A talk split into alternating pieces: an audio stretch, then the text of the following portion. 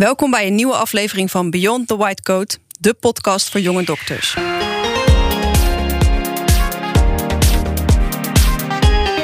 Ik ben Lucia Baris. En ik ben Jaar Aga. In deze podcast bespreken we onderwerpen die jonge dokters aangaan, buiten het vak inhoudelijke om. We gaan het in deze aflevering hebben over grensoverschrijdend gedrag in de gezondheidszorg. En onze gast vandaag is Peter Leusink. Peter is huisarts en seksuoloog. Daarnaast is hij voorzitter van de expertgroep Seksuele Gezondheid van de NHG. Voorzitter van de Stichting Tijdschrift voor Seksuologie en hoofddocent bij de opleiding tot consulent seksuele gezondheid. Tevens heeft hij meerdere boeken geredacteerd en geschreven over seksuele gezondheid en heeft hij onderzoek gedaan naar seksueel gedrag tussen huisarts en patiënt. Peter, leuk dat je er bent. welkom. Dank je. Ja, welkom Peter. Uh, laten we beginnen met een, met een kaderschets. Want seksueel uh, grensoverschrijdend gedrag en intimidatie is een probleem binnen heel veel organisaties en binnen heel veel sectoren. En zo ook in de gezondheidszorg. En uh, na de opkomst, of eigenlijk de heropkomst van de hashtag MeToo-beweging eind 2016, is er ook heel veel aandacht geweest voor grensoverschrijdend gedrag en intimidatie in de zorg. En nu is het natuurlijk weer aan de orde dat er een uh, ja, recent schandaal is gaande door Voice of Holland en meerdere bedrijven. En is er opnieuw heel veel aandacht, onder andere in de vorm van krantenartikelen, die ook heel veel parallellen trekken tussen de misstanden en omstandigheden in de entertainmentwereld en de gezondheidszorg. En wat we ook merken is dat het uh, thema heel breed wordt opgepakt door, uh, door ziekenhuizen en zorginstellingen zelf. En dat is eigenlijk waarom wij het ook heel erg belangrijk vonden om ook in Beyond the White Code aan te kaarten dat dit probleem speelt. Aangezien we toch ook wel weten dat veel jonge dokters hier wel eens mee geconfronteerd worden. Ja. En daar moeten we ook bij zeggen dat toen we dit gingen voorbereiden en over hadden, waar zullen we, wat voor onderwerpen zullen we nog aandragen? Dat we ook uh, het wel spannend vinden om dit te bespreken. En daarin herkennen we eigenlijk ook hè, weer die angst om zulke dingen bespreekbaar te maken. Maar daarom des te belangrijker, omdat we zelf ook zeker die machtsverhoudingen en ook opmerkingen hebben we ook allebei als jong, vrouwelijke jonge dokters meegemaakt. Um, nou, jij bent veel bezig met dit soort thema's. Herken jij die twijfel? Ja, absoluut. Ja, kijk. Um überhaupt praten over seksualiteit ben je kwetsbaar. Hè?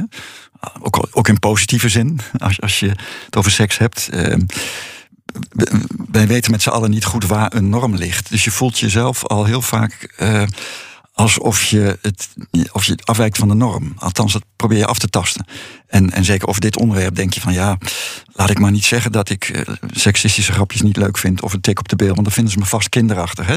Dus je, je weet niet waar die ander die norm legt en je wilt daar niet van afwijken. Je wilt niet afwijken van de groep. Dus um, er is veel uh, schaamte, onzekerheid. Uh, en het kan ook zijn dat ja, het bespreken van dit onderwerp ook vervelende uh, dingen uit het verleden terughaalt. Die je liever niet uh, meer geconfronteerd wilt worden vanuit schaamte of vanuit schuldgevoelens. Ehm, dus dit, dit is niet een onderwerp wat je eventjes zo tussendoor doet. Maar wel belangrijk vind ik dat jullie dit doen. Ja, wat ik ook wel vaak terughoor en ehm, denk dat we het allebei ook zelf herkennen. Wat ik er lastig aan vind, is dat we ook um, een machtsverhouding hebben. Wat er ook vaak wordt gezegd. Hè, dat we een afhankelijkheidsrelatie hebben. Um, en er is een, ja, een bepaalde machtspositie. Dat we daarom ook niet durven aan te kaarten. En dat er dan toch ook door je hoofd heen gaat van... Goh, ja. het valt allemaal wel mee. Of straks kom ik niet aan die uh, opleidingsplek. Straks kom ik niet aan een baan. Speelt denk ik ook een grote rol. Speelt ook een rol. Hè? Dus dat je, je wilt niet kinderachtig overkomen. Hè? Je wil meedoen met de boys. Je wil one of the boys zijn. Hè? Want de boys zijn meestal de, de plegers, laat het maar gewoon een beetje bij de naam noemen. Natuurlijk zijn er uitzonderingen, maar we gaan het hier over mannen versus vrouwen hebben vanavond. Dat is nu eenmaal helaas zo. Ja. Uh, ja, dus je wilt erbij horen. En uh, je wilt niet van die norm afwijken. En, en als vrouw denk je dat jij afwijkt van de norm als jij een grapje niet leuk vindt of die tik op de billen niet leuk vindt. En dat is eigenlijk heel raar. Terwijl je eigenlijk diep van binnen wel voelt, dit is een grens. Maar omdat er een soort uh, cultuur is van wij vinden dat leuk, dan moet jij dat ook leuk vinden. Terwijl je eigenlijk voelt van nee, hier ligt een grens. En dat, dat, is een hele rare dynamiek. Dus uh, die mannen bepalen kennelijk de norm die er heerst in een groep. Nou, we kennen het allemaal, uh, ook in mijn tijd. 30 jaar geleden liep ik zo'n beetje kooschappen binnen de chirurgie ik vond het vreselijk, die, die cultuur daar en bij interne. En ik was blij dat je bij de gynaecologie kwam, dan was er weer een andere cultuur. Want die artsen waren weer veel meer gewend om met vrouwen te werken. Nou, ik wil wedden dat dat nog steeds vandaag de dag uh, hetzelfde is in ziekenhuizen. En dus ja, dat is, dat is die cultuur op de werkvloer. Dus niet alleen bij ons, ook in de media, in kantoren. Er wordt nu ook veel over geschreven. Maar het is ook zeker in de gezondheidszorg. Ja, herkenbaar. Hè? Ja. ja, want in begin 2018, dus na die hashtag MeToo-beweging, heeft ook, uh, hebben op onder andere de New England Journal of Medicine, de Lancet, grote toonaangevende journals met heel veel impact, hebben papers geschreven over sexual harassment en over uh, ja, ongelijkheid in de gezondheidszorg. En toen heb je zelf een artikel geschreven in het NTVG. Ja. Uh, naar aanleiding van de hashtag MeToo-beweging, getiteld hashtag artsen ook. Ja. mooie titel. En in dat artikel refereer je naar een, een paper van 21 jaar daarvoor geschreven, ook in medisch contact, over datzelfde probleem. Ja, ja. En dan merk je ook enigszins cynisch op dat, dat het leest alsof er niet heel veel veranderd is. Ja. Uh, we zijn nu weer een aantal jaar verder sinds 2018. Denk je of merk je dat er nu wel veranderingen zijn ingezet sinds die tijd? Ja, nou eigenlijk niet moet ik je zeggen. Kijk, ik heb niet het overzicht wat er allemaal gebeurt in Nederland hè, op de opleidingen of in de ziekenhuizen. maar nou, mijn collega um, Deutsche Wilbers, die, die had toen in even kijken, 94 onderzoek gedaan onder KNO-artsen gynaecologen over grensoverschrijdend gedrag. Ik in 2004. Um, wij zijn de enigen die daarover onderzoek hebben gedaan. Uh, en in 2018 constateerden we van ja, er is eigenlijk niet zoveel gebeurd. Maar daarna, na dat artikel in het NTVG, wat toch een groot lezenpubliek heeft, denk ik zeker in de medische wereld, uh, bleef het doodstil. Ik heb nooit een telefoontje gehad van inspectie. Nooit een telefoontje gehad van de KNMG. Nee. Er is geen beroepsvereniging die zich bij ons wendt. Terwijl wij ons wel een beetje deskundig uh, uh, vinden op dit terrein. En ik las ook niet in andere media. Uh, er werd ook medisch contact bijvoorbeeld niet gerefereerd in het artikel. Of, er kwam geen discussie op gang. En ehm, ja, dat, dat maakte ons wel wat. Ja, dat maakt mij nog steeds wel cynisch. En ik ben ook heel benieuwd. Ja, niet om me gelijk te halen. Hè, want ja, er zit mis, ja, natuurlijk wil ik me gelijk halen. Van, want we zeiden in, in 2004 ook al van. Dit is geen incident, maar dit is structureel. Nou, nu krijgen we ons gelijk, helaas. Waar het mij om gaat is dat er een analyse komt van waarom blijft dat onderwerp dan telkens liggen. Dat vind ik belangrijker dan alsnog me gelijk halen. Dus ook wat er tussen 2018 en nu 2022 is gebeurd, waar, waarom hebben we daar afgelopen vier jaar niets mee gedaan? Um, en als we die analyse niet maken, dan zou het zomaar kunnen dat over vijf of over tien jaar we opnieuw deze discussie ja. hebben met andere collega's van ons aan de radio of televisie. En dat het weer door blijft gaan. En dat we weer co-assistenten in de kou laten staan en patiënten in de kou laten staan die uh, seksueel grensoverschrijdend gedrag maken. Dus we moeten echt met elkaar in gesprek van hoe komt het dat wij dit onderwerp niet kunnen agenderen. Dus hoe belangrijk vinden we het? En hoe gaan we het doen? Dus ook heel concreet, hoe gaan we het doen? En wie gaat die kaart trekken? Wie is daarin ja. leidend? En dan kijk ik met name, denk ik, vanwege het overkoepelende karakter naar de KNMG. En, en merk je dan dat het nu anders is dan toen? Want nu bijvoorbeeld, wij hebben recent uh, videoboodschap gehad van de Raad van Bestuur. Ik weet dat dat een andere ziekenhuizen ook is. Dat staat wel hoger op de agenda, heb ik. Ja, de ziekenhuis wel. Het is grappig dat je het zegt. Ik zag het ook op LinkedIn. Ik dacht, ik ben de naam kwijt. Iemand in Twente, dat ziekenhuis, die man die. Uh, ja, dat zag er goed uit. Die nam het serieus. Dat proefde hij gewoon. Dus het, kan best zijn dat ziekenhuizen die niet alleen ten dienste zijn van artsen, maar ook voor hun patiënten en verpleegkundigen en fysiotherapeuten, noem maar op, hun paramedische diensten. Dat misschien ziekenhuizen nu de aanjagers worden. Maar ik denk dat het ook bij onze beroepsgroep ligt. Hè? Wij, wij als peers, ja, wij kennen elkaar. We weten een beetje hoe we, hoe we opgeleid worden, waar, waar de professionele attitude hoort te liggen. Wij kunnen elkaar beter elkaar aanspreken dan dat je laat aanspreken door bijvoorbeeld uh, personeelszaken van een ziekenhuis. Ik, ik chargeer het er nu een beetje. Uh, dus ik denk dat het ook binnen de opleiding, en daar, daar binnen de opleiding zijn toch de beroepsgroepen uh, leidend in. Dus die zullen daar toch ook ja, het voortouw mee moeten nemen.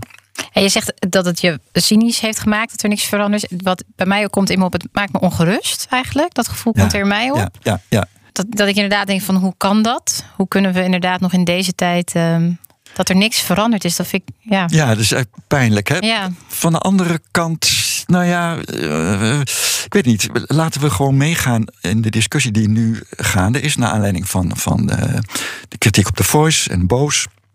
Natuurlijk, uh, er zitten ook kantjes aan die hele media-aandacht waarvan ik denk, nou, hè, moeten we nu al uh, mensen gaan blamen, terwijl we eigenlijk nog niet goed deze personen uh, weerwoord hebben gegeven. Maar goed, dat, dat is allemaal, zijn maar komma's.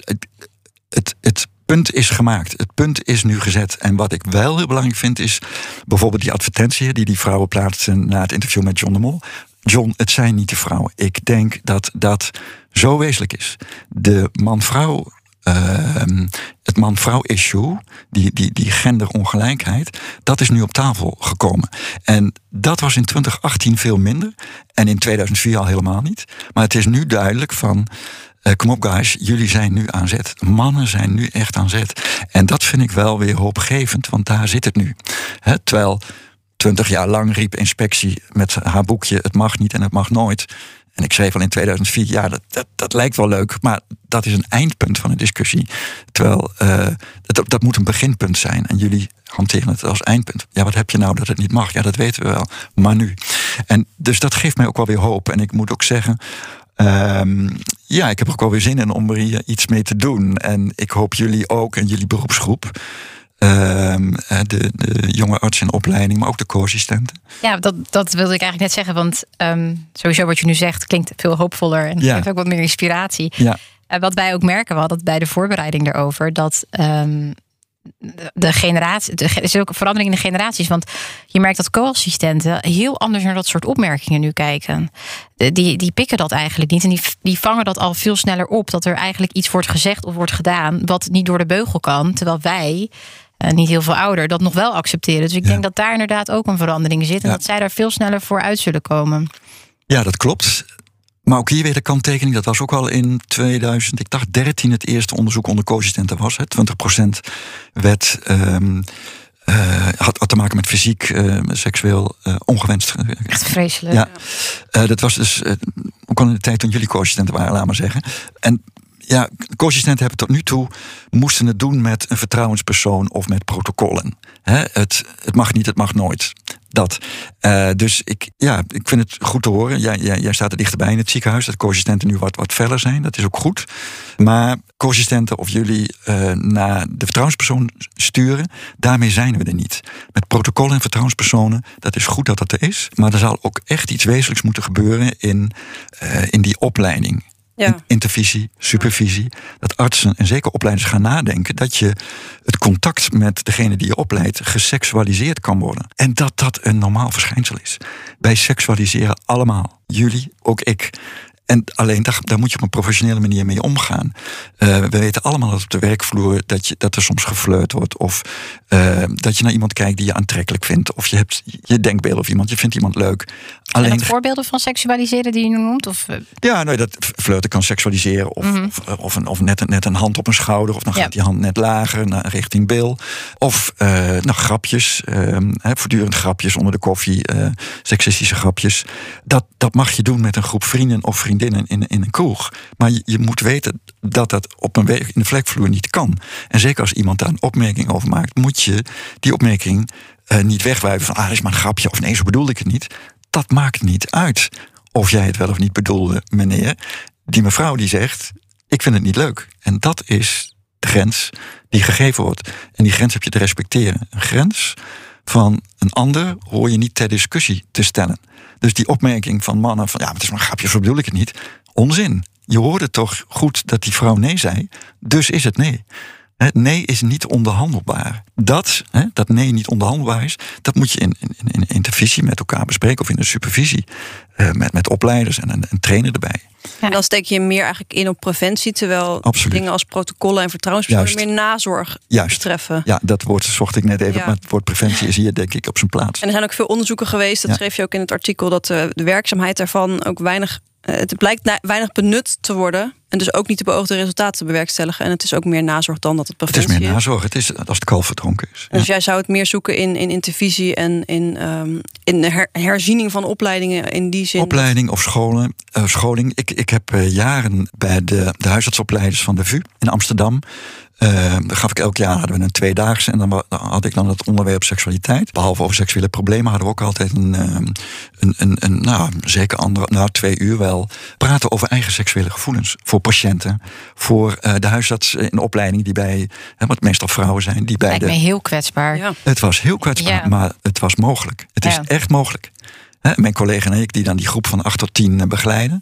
Uh, het is mogelijk om dat onderwerp uh, ter discussie te brengen. Je trekt twee dagen met elkaar op, je garandeert veiligheid. Maar ook de vrouwelijke opleiders hebben seksuele gevoelens. En niet alleen de mannelijke opleiders. Dus er kwam een openheid. En dat was voor mannen zo'n eye-opener. Dat de vrouwen dat ook hebben. Ook mannen die worstelden met hun eigen seksuele gevoelens. Want die vonden die, die, die, die AIOS en opleiding wel leuk.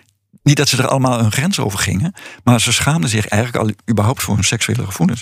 Totdat ook vrouwelijke opleiders hebben, ja, maar dat heb ik ook. Ook voor patiënten. Oh, heb je dat ook voor patiënten? Ja, dat heb ik ook. Dus het is mogelijk om daarover te praten met elkaar. Want het is eigenlijk dus heel menselijk. Het is heel menselijk. En het werkt misschien dus bevrijdend. Als je dus hoort van je collega, dat heb ik ook. Dat heb ik ook. En dan, dan is dat veel meer bespreekbaar. En hoef je dat niet, ehm, ja, hoe moet je het zeggen, op te potten. Of via een gefrustreerde weg, via grapjes of uh, vervelende aanrakingen zijn weg te laten vinden. Maar, en, en, maar dan leer je ook de, de ander te respecteren. Als je met elkaar over seksualiteit hebt gesproken, dan snap je ook wat, um, wat grensoverschrijdend gedrag doet met een ander. Want dan vertellen vrouwen bijvoorbeeld van ja, maar ik heb er ooit dit meegemaakt. Of dit of dat. Dus dan, dan komt het meer binnen. Dus dat is een andere manier van um, ja, je grens bepalen. Het komt niet cognitief binnen, het weten dat het niet mag. Nee, je doet het via ja, toch wel persoonlijke gesprekken. Er zijn ook als ik heel even die zin af mag Tuurlijk. maken, ik zie jullie kijken. Daar is ook onderzoek naar gedaan. Ik vind het altijd belangrijk, hè, want ik kan wel van alles willen. En dan, dan kun je zeggen van ja, maar werkt dat dan ook? Ja, het werkt. Ze hebben in Canada, uh, dat doen ze al jaren, dat studenten en opleiders gezamenlijk uh, dit soort groepen met elkaar hebben. En dan leren ze van elkaar van wat vindt de ene grens, wat vindt de andere grens. En het blijkt ook uit onderzoek dat studenten anders naar grenzen kijken dan opleiders. Ze hebben bijvoorbeeld eens vignetten, dat is een onderzoek in Groningen geweest, hebben ze vijf vignetten opgeschreven waarin de seksueel overschrijdend gedrag plaatsvond. Dat papieren vignetten hebben ze toegestuurd naar, uh, ik dacht 1200 uh, eh, studenten, mannen en vrouwen, en dan een stuk of 1400 opleiders. En het bleek dat die studenten die vignetten heel anders interpreteerden, veel sneller zeiden van ja, maar dit is seksueel wangedrag, dan die opleiders. En die opleiders die hebben dat vervolgens weer terug, uh, dus kregen daar weer feedback op. En die zeiden van, oh, ik wist niet dat dat vervelend was voor een ander. Snap je? En dan kun je het daar met elkaar over hebben. Nou, het lijkt me wel heel inzichtgevend, maar ik moet zeggen, ik moet, zou heel erg moeten wennen aan het idee dat ik met mijn opleiders op deze manier rond de tafel zou moeten. Dat moet je misschien ook niet met je eigen opleiders doen, maar met een anonieme groep opleiders en anonieme groep studenten. Snap je? Dus dat moet je ook niet één op één doen. Dat moet je, die context moet je daaruit halen. Want dat is weer te onveilig. Ja, ja precies. Nee, dat, is goed dat je dat zegt. Ja. Nee, je moet met een anoniem, anonieme groep oudere artsen en een anonieme groep eh, jonge artsen. En daar zijn voorbeelden van. Het gebeurt. Oh, de dienstpieper. Dienstdoende belt. Ja, Lorena, die heeft de dienst voor de interne. Zo, mijn uh, dienst is net uh, begonnen en mijn uh, dienstpiep is al een paar keer afgegaan, maar ik wil toch even wat kwijt. Ik stond net te praten met een collega bij de kledinguitgifte en zij vertelde een verhaal dat zij laatst door haar supervisor erbij werd gevraagd bij lichamelijk onderzoek van een vrouwelijke patiënte, omdat hij anders bang was voor een MeToo-verhaal. Um, en ik schrok je best wel van, want het is natuurlijk nu heel erg actueel, ook in de media, tot grensoverschrijdend gedrag en natuurlijk echt niet getolereerd uh, moet worden. Uh, ook niet in de zorgsector, want ik denk namelijk dat het echt een maatschappelijk uh, probleem is. Maar um, ja, het feit dat juist ook mensen bang zijn tot ze een MeToo kunnen gaan krijgen doordat zij een vrouwelijke patiënt als mannelijk arts uh, gaan onderzoeken, ja, dat baart mij wel heel erg veel zorgen. En dan denk ik van hoe kunnen we ervoor zorgen dat uh, we in een veilige leeromgeving blijven, maar dat we eigenlijk wel nog steeds gewoon normaal met elkaar kunnen uh, ja, communiceren en met elkaar kunnen omgaan. Dus ik vroeg mij af ja, hoe jullie hierover denken. Ja, interessante vraag van Lorena. Ja, ja, want het geeft weer een andere blik op de de situatie. Ja. Het is natuurlijk ook andersom. Als je als vrouwelijke arts bij een mannelijke patiënt bent. Ja. Maar laten we eerst op beide kanten, ja. denk ik. Ja, ik kan me dus ook voorstellen dat, dat heel veel aandacht hiervoor in de media misschien is inderdaad ook wel angst oproept. Mm Want zouden jullie dan bij mannelijke patiënt ook een derde erbij halen? Nou, ik, ik, we hebben het allebei wel eens meegemaakt. Ik bedoel, ik, ik ben zelf niet, ja, dat kunnen ze de luisteraars niet zien, maar ik ben niet zo groot. Ik ben 1,55 meter. Dus ik moet altijd wel stevig mijn hand, toen we nog handjes mochten schudden, mijn handdruk geven, dat ik de dokter ben. Maar uh, soms kijken mannelijke patiënten wel op een bepaalde manier naar je. Of als ze mhm. bijvoorbeeld groter dan ik zijn, of lievertje, doktertje, meisje. Ja. Tot nu toe heb ik niet echt de, de, de ballen gehad om dan te zeggen van uh, nee, ik ben dokter Aga. Ik lach het dan maar een beetje weg. En uh, ik voel me wel een beetje geïntimideerd dan. Dat herken ik heel erg. Maar ik denk dat Lorena bedoelt dat die mannelijke arts bang is dat de vrouw die hij wil onderzoeken hem zijn gedrag als grensoverschrijdend gaat zien. Omdat hij haar lichamelijk gaat onderzoeken. precies, dat bedoel ik. En dat jullie dan een derde, een chaperone erbij halen. Daar doelde ik op. Ja. En dat zal om- andersom niet zo snel gebeuren. Dat heb Nee, ik klopt. en in dit nee. voorbeeld wel. Het heeft eh, twee kanten, drie, bij mij twee kanten op. Het, het zou eigenlijk niet moeten, dat, dat snap ik. En ik denk als een man toch het idee heeft dat het bij de ander zo kan overkomen. En als het hem kan beschermen, ook die vrouw kan beschermen, dan is daar ook niks op tegen. Ik heb het zelf één keer meegemaakt, maar dat was bij een bijna psychotische vrouw. En dat, zij was ook bekend met seksueel misbruik in de voorgeschiedenis. En die zag ik op mijn polyseksologie. En die wilde ik eh, bekkenbodemonderzoek doen en wat dingen uitleggen over haar genitaal. Eh, toen heb ik ook wel iemand erbij gehaald. Want ik denk, dat zal maar niet gebeuren. Ja, dat kan ik me voorstellen. Ehm, dus ik begrijp het wel, maar het zou eigenlijk niet moeten in de zin van... je zou eigenlijk als arts de uitstraling moeten hebben van... mevrouw, u bent bij mij in veilige handen. En dat heeft te maken met je eigen attitude... maar ook met de manier hoe je bijvoorbeeld gynaecologisch onderzoek doet. Eh, ik hoop ook dat dat goed geleerd wordt nog steeds. Hè, dat je op een bepaalde manier gynaecologisch onderzoek dat je het goed voorbereidt, dat je uitlegt wat je doet... eh, dat je niet op die benen van die mevrouw gaat leunen... dat je je duim of je, je, je hand niet op plekken legt waar die niet hoort bijvoorbeeld de clitoris. Ik hoop dat dat nog steeds in de opleidingen zit, want zo heb ik het geleerd, dat je daar heel zorgvuldig mee om moet gaan. Eh, dus ik denk, als je dat als man op een zorgvuldige manier doet, hoef je er in feite niet bang eh, voor te zijn. En andersom, ehm, als vrouw, dus bijvoorbeeld bij urologische mannelijke patiënten. Ik hoor, ik, zijn zelf natuurlijk niet in de euro, maar ik hoor wel heel vaak van collega's dat, dat, dat, dat het ook seksuele gevoelens bij mannen kan oproepen. En dat de patiënt zich dan juist heel erg gaat schamen. Hoe ga je daar dan als arts mee om? Nou, als je dat merkt, dan kun je er iets van vragen. Goh, meneer, ik merk u, u, u schrikt. Of eh, is er iets? Vindt u het vervelend wat ik doe? Of eh, ik zie dat er iets bij u gebeurt. Wilt u iets over vertellen? Als je dat echt merkt, geef dan die persoon ruimte om daarover te spreken. Dus gewoon het benoemen en niet het negeren als je Nee, merkt dat dat gevoel in die Nee. spreekkamer of op, dat, op de onderzoeksbank Nee. gebeurt. Nee, Ja. niet negeren. Ik hou ook altijd eh, oogcontact. eh, ook bij gynaecologisch onderzoek. En zeker als het wat langer duurt. Bijvoorbeeld een inspectie van de bekkenbodem. Als je die bekkenbodem wilt inspecteren. Of je geeft wat opdrachten over knijpen en persen. En eh, je wilt goed naar die vulva kijken. Bijvoorbeeld uh, of nog wat een aantal andere eczeem. Of je wil even goed kijken met een lamp. Dan probeer ik altijd wat oogcontact te houden. Dus dat zijn ook die dingetjes die je studenten kunt leren. Van, en benoem wat je doet. Zeg waarom je zo lang kijkt. Ik wil even kijken of ik wil nu dit. Dus wees heel expliciet. Hou die communicatie op, op gang. En toch zijn er, want er is laatst in het eh, medisch contact een artikel gepubliceerd over grensoverschrijdend gedrag van artsen naar patiënt toe. En Ja. eh, dan ging het met name over een opsomming van het aantal tuchtzaken in de vijf jaar, ik geloof 2015 tot en met 2019. Ja. En dat bleken 73 zaken te betreffen. Maar er zijn ook heel veel internationale en nationale ook onderzoeken geweest die consistent naar voren laten komen dat 3 tot 5 procent van de, ja, daar wordt bedoeld mannelijke artsen, eh, wel eens contact heeft van seksuele aard met een patiënt. Of het nou vrijwillig of onvrijwillig is, dat wordt een beetje in het midden gelaten. Maar als je dat gewoon die cijfers puur bekijkt, dan is 73 tuchtzaken in vijf jaar natuurlijk een onderrapportage. Ja, dat is een onderrapportage. Ja. klopt. Ehm, ja, want die gaan alleen uit van meldingen van patiënten, hè, van klachten. Dus ook hier wordt, wordt niet alles gemeld. Nee, er wordt, er wordt niet alles Nee. gemeld. En ehm, ja, ik weet nog dat ik daar met de KNMG toen een gesprek over had... naar aanleiding van het onderzoek over 4, eh 4% van de mannelijke huisartsen... die ooit seksueel contact gehad met patiënten. Toen ben ik naar de NAG en KNMG gedaan van... jongen, wat, wat doen we hiermee? Volgens mij is dit structureel en veel vaker dan, dat het voorkomt dat een inspectie weet. Ja, dat was, de eerste opmerking was van... ja, maar goed, als vrouw... Als het echt was gebeurd, of als het echt erg was geweest, hadden ze het wel gemeld. Ja. Dat was een van de eerste opmerkingen. Ik wist niet wat ik hoorde. Zonder molletje. Ja. En- maar dat is dus niet zo, dat weten we inmiddels. Hè. Vrouwen schamen zich. Het is het ene woord tegen het andere woord. Artsen hebben meer gezag. Die hebben misschien zijn verpaal wat sterker. Ehm, dus toon dat maar eens aan en, en stap maar eens naar, eh, naar een tuchtzaak. Nee, dat is dus echt een topje van de, van de ijsberg.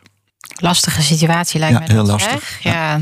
Ja, je hebt ook daar is weer natuurlijk een machtsverhouding, een afhankelijkheidsrelatie. Afhankelijkheidsrelatie. En ehm, er zijn nu ook wel klachtencommissies buiten tuchtzaken om. ehm, die als een soort intermediair voordat je naar een tuchtzaak eh, gaat, kunt gaan. Eh, dus dat is een goede ontwikkeling. Een soort onafhankelijk vertrouwenspersoon. Het is niet helemaal vertrouwenspersoon. Je legt daar wel een klacht neer. Maar voordat het dan bij een tuchtzaak komt, die kan dan wat bemiddelen. Die kan wat vooronderzoek doen. Dat is denk ik een goede zaak. En ik denk ook, we nu naar de ziekenhuizen gaan, de artsen in ziekenhuizen. eh dat is ook goed dat daar een onafhankelijk vertrouwenspersoon komt. En niet iemand die in dienst is van het ziekenhuis.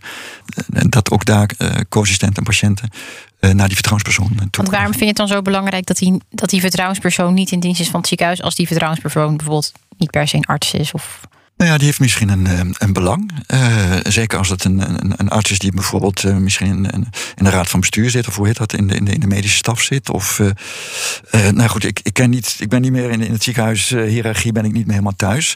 Maar ik kan me voorstellen dat het gevoelsmatig voelt alsof daar een werkgever van het ziekenhuis um, ja, informatie verzamelt, terwijl je ook een, een klacht indient tegen iemand van het ziekenhuis. Dus dat, dat voelt misschien niet zo prettig. Nee. Ik weet in ieder geval dat nu, uh, naar aanleiding van uh, dus wat er nu gaat, dus deze discussie, dat de FNV heeft ook gezegd, uh, op de werkvloer onafhankelijke vertrouwenspersonen. En niet in dienst van bedrijven. Dus in de bedrijfscultuur speelt het op dit moment heel erg, die onafhankelijke vertrouwenspersoon. En dat zou ook zomaar, denk ik, binnen het ziekenhuiswezen nodig zijn. Ik uh, wil nog even terugkomen wat je net vertelde over dat um, je dan met uh, anonieme collega's in gesprek gaat over seksualiteit. Ken jij sectoren waar dat al uh, buiten de gezondheidszorg, waar dat al meer wordt gedaan op die manier? Waar we van zouden kunnen afkijken of leren? Of is het overal nog een lastig? Het is overal lastig. Ook ja. binnen de psychologie, ook binnen de psychiatrie. Nou, het zijn ook artsen. Ook binnen het maatschappelijk werk. Dus overal. Ja. In het bedrijfsleven denk ik ook nog steeds bedrijfsleven, wel. Ja. Uh, uh, zeker.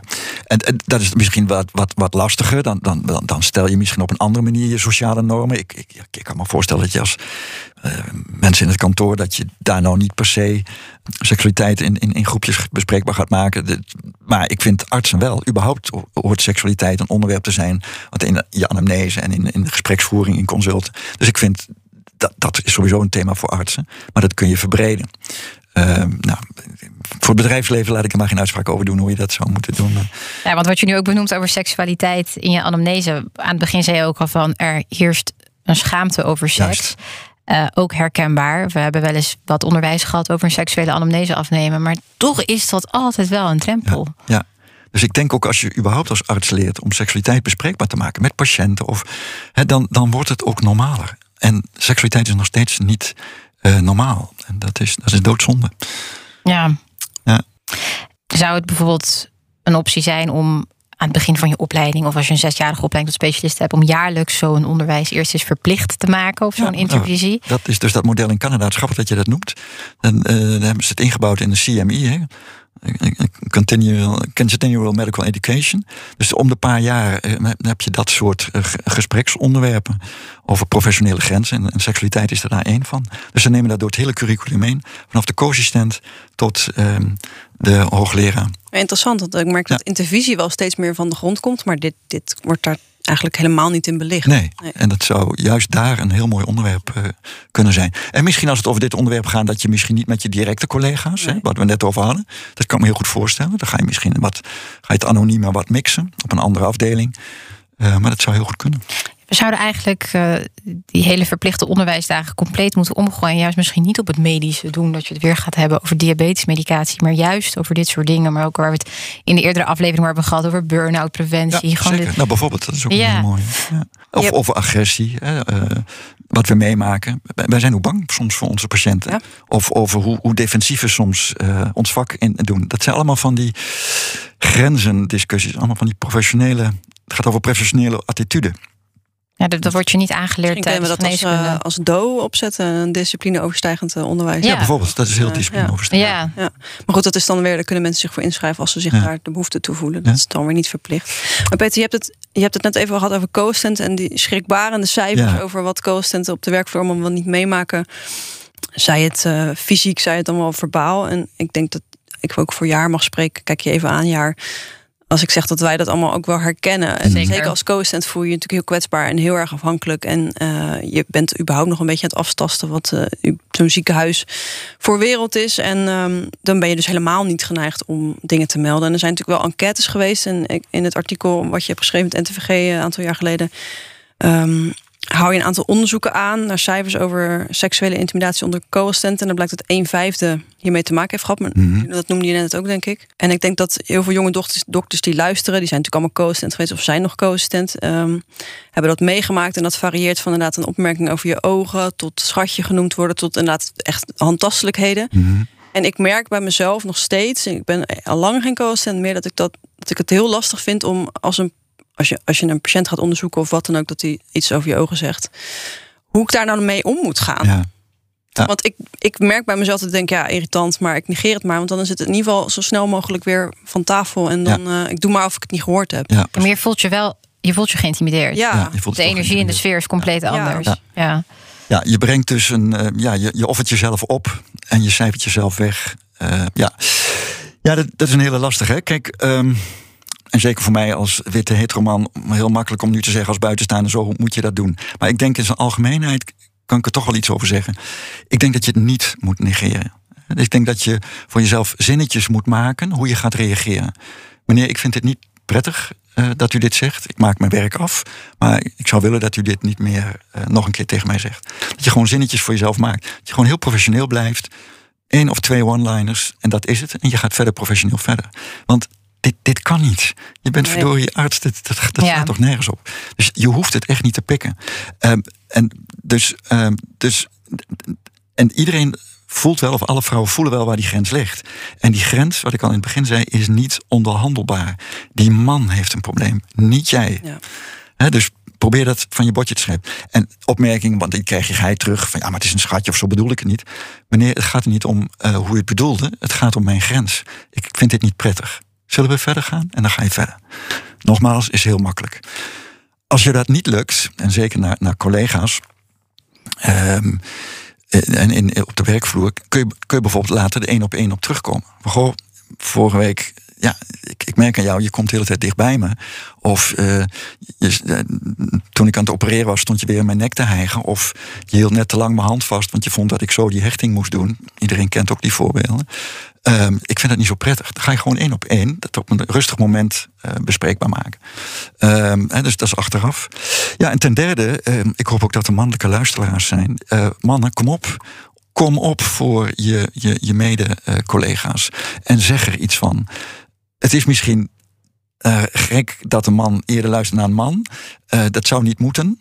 Maar, maar toch, het helpt in ieder geval mee. Ja. En dat geeft die vrouw in ieder geval het gevoel van... oké, dan ga ik het de volgende keer er ook weer iets van zeggen. Ik vind het heel mooi dat je het zegt, Peter. En- Maar ik, en ik, ik, ik deel het ook helemaal. Ik sta er helemaal achter. Ja. Maar ik denk wel dat. Ik heb het er net ook over jaar. Dat het soms lastig is. Kijk, iets, als iets duidelijk grensoverschrijdend is, dan is er geen twijfel over mogelijk. Maar Ja. soms zijn dingen heel subtiel. Ja, ja. En mannen hebben nou ja, toch de luxe positie dat ze dat niet helemaal voelen. Ja. En dan vind ik het, dan kan je niet bij hen neerleggen dat ze daar wat van zeggen. Als ze dat, ja, zij weten, zij voelen gewoon niet. Dit is een Snap ik. grens over Ik ken het ook bij, ik herken dat ook bij mij persoonlijk. Ik heb dat ook moeten leren. Hè, dus eh, ja, sorry meiden.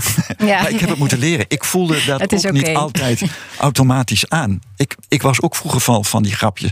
Totdat je op een bepaald moment hoorde van... wacht eventjes, dit is niet leuk. En dan ga je erover nadenken. Dus ook hier is toch weer de gesprekken. Ja. Bij, de, bij, de, bij, bij, bij de koffie, in de lunch, eh, vrienden, artsen...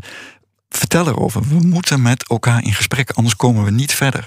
Dus ook met mannen meenemen in dit gesprek. Niet mannen bij voorbaat al eh, veroordelen, want dan komt het gesprek niet op gang. Maar er zijn echt mannen die eh, daarna willen luisteren. En dan op een bepaald gaat het kwartje echt wel, wel vallen. Dat ze denken, verdorie, shit, ik, ik ga het nu anders zien. Ja, ik vind het. Ik word er wel eh, geïnspireerd van. Ik voel ook wel wat krachten zo eh, Ja, ja, ontstaan. ja. Toch? Jij ook? Ja, ik ben ook heel erg voornemens om, een paar zinnetjes gewoon in mijn hoofd op te Ja, slaan. ik vind dat wel echt een goede Ja, tip. Ja. Want sta, vaak overvalt het je dan. En dan Ja. voel je een beetje overweldigd. En dan ga je inderdaad maar door. Maar En we zijn gewend om het weg te lachen. Hè? Ik bedoel, dat is Ja. heel lang je coping geweest. Ja. ik, heb, ik heb al een soort van zin in dat gevoel. Dat ik me dan zo empowered voel door Ja. dat zo'n zinnetje te zeggen. Ja. ja.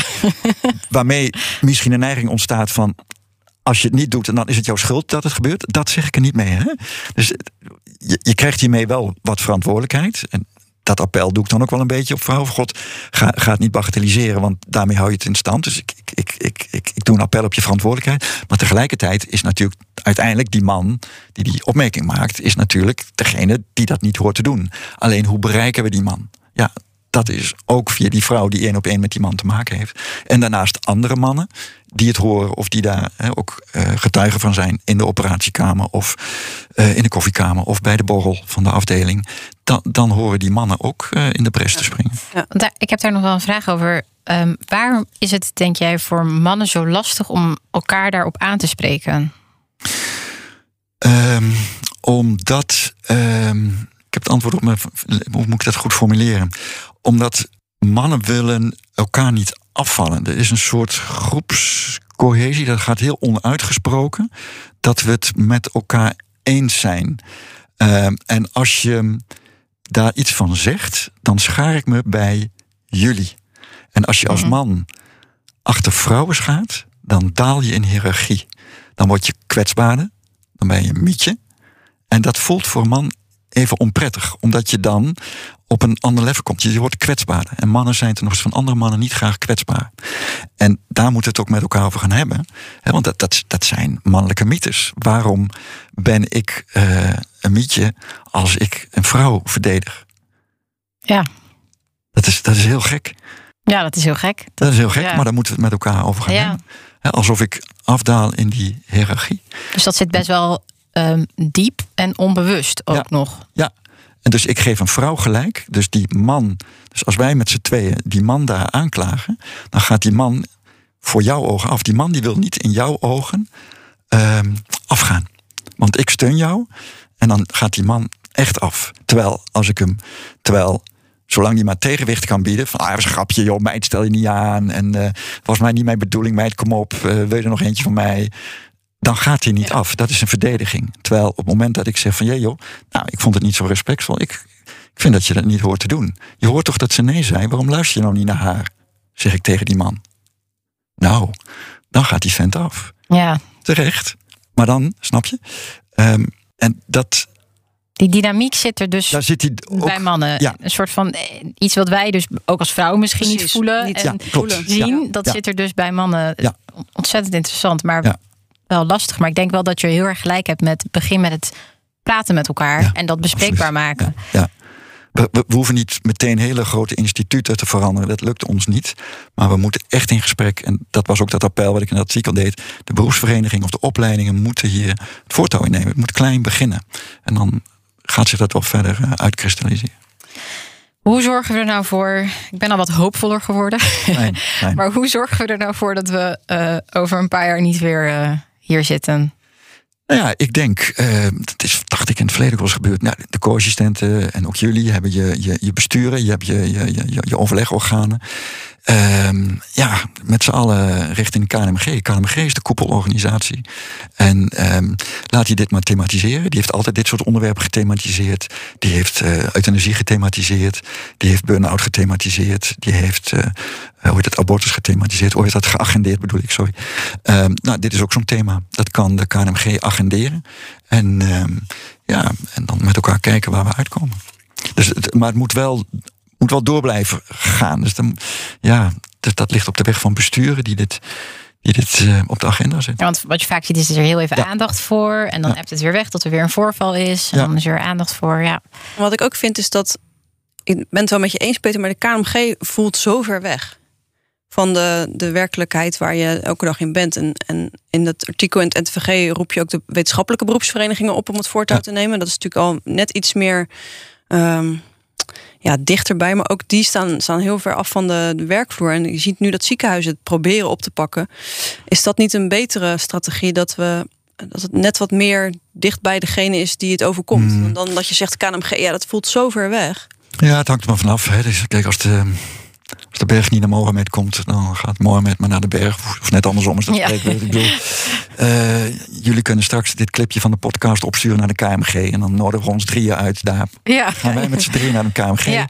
Zorgen wij dat we binnen een maand daar een afspraak hebben. Kijk, nou, Dan zetten we het op de agenda. Maar goed, dat is het Precies. KNMG. Eh, maar ehm, nee, het is niet of-of. Ik, ik, ik ben het met je eens. In het, in, ook op de werkvloer. Hè, de- het ziekenhuis is verantwoordelijk. De directie is verantwoordelijk voor veilig werkklimaat.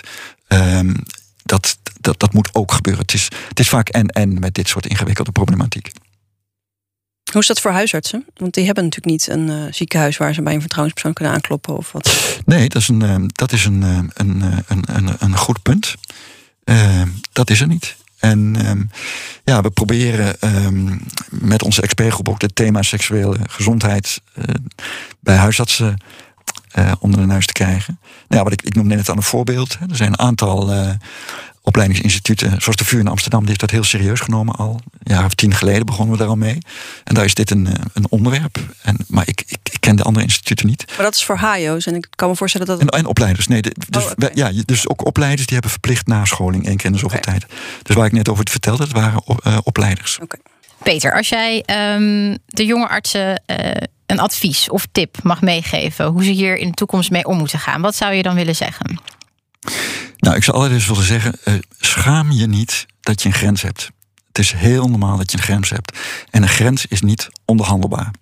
Ten tweede, zoek steun bij je mannelijke collega's. Dus pep ze op en informeer ze wat dat betekent eh, voor vrouwen als over hun grens wordt gegaan. Ehm, en verder, ja, ik zou er ook wel hoop mee willen geven. En ik, ik zag ook onlangs weer een, een teken van hoop. Inspectie, die heeft sinds een paar weken een, een nieuwe brochure uitgebracht. Uh, waarmee ze toegeven dat de brochure het mag niet, het mag nooit, uh, eigenlijk onvoldoende is. En dat, dat ze daar preventie aan uh, toe willen voegen. En uh, ik heb inmiddels ook contact met een van de, van de inspecteurs van de inspectie gezondheidszorg. En die moeten we misschien ook maar meenemen naar dat gesprek met de KNMG. Ik vind het een heel goed idee. En heel erg bedankt voor dit mooie advies. Ik vind het echt super waardevol en het geeft ook veel kracht. En ik hoop ook voor onze luisteraars. Hartstikke bedankt dat je hier bent geweest. Dankjewel, Peter. Graag gedaan. In de volgende aflevering praten we met Menno Oosterhof over tucht of klucht. Tot de volgende keer. Tot de volgende keer. Deze podcast is mede mogelijk gemaakt door Beuringer Ingelheim. Beyond the White Coat is te vinden op bnr.nl, Spotify, Apple Podcast en beuringeringelheim.nl. Beuringer Ingelheim. Denken in generaties.